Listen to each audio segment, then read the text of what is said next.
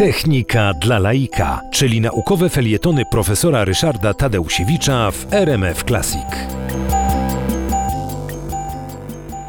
Y, Pytanie, dlaczego żółkną i spadają liście, nie należy do banalnych, dlatego że procesy, które toczą się jesienią, y, tymi procesami drzewa przygotowują się do zimy, y, są procesami dość złożonymi.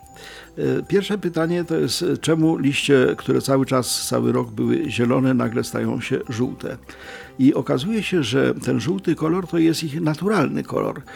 I liść jako taki, będący pewną strukturą z celulozy, jest właśnie żółty.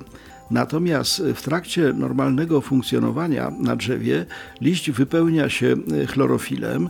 Ten chlorofil dzięki fotosyntezie zaopatruje roślinę, drzewo we wszystkie substancje odżywcze.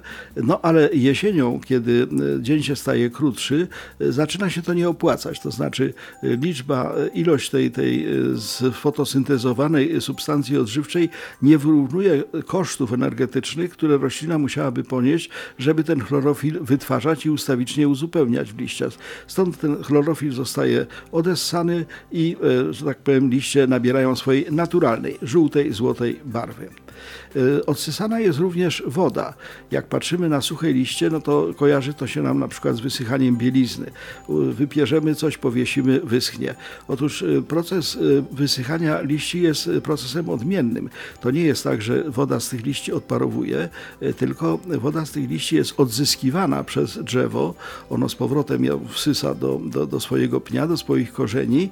Natomiast no, liście opróżnione z tej wody stają się liśćmi suchymi, przy czym nie wysuszonymi na słońcu, tylko odpompowanymi przez drzewo, które, no, że tak powiem, poprzednio w nie inwestowało.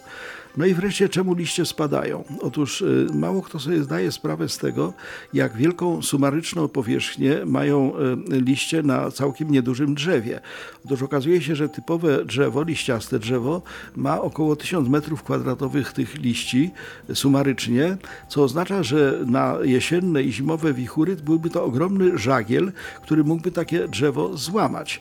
Wobec tego y, no, drzewo pozbywa się tych liści w taki sposób, że w koniuszkach y, tych, y, tych, tych połączeń liści z y, pniem czy z gałązkami wytwarzają się komórki odcinające. No i po prostu liść spada. Wobec tego drzewo pozbywa się liści, żeby, żeby go wiatr nie przewrócił. Również ogranicza parowanie w ten sposób, bo przez liście typowe drzewo traci około 50 litrów płynu dziennie. No a zimą trudno ten płyn odzyskać, bo woda wokół korzeni jest zamarznięta. Wobec tego żółknie spadanie i odsysanie, czyli wysychanie liści, to całkiem złożone procesy, ale jakże piękne, gdy idziemy na jesienny spacer.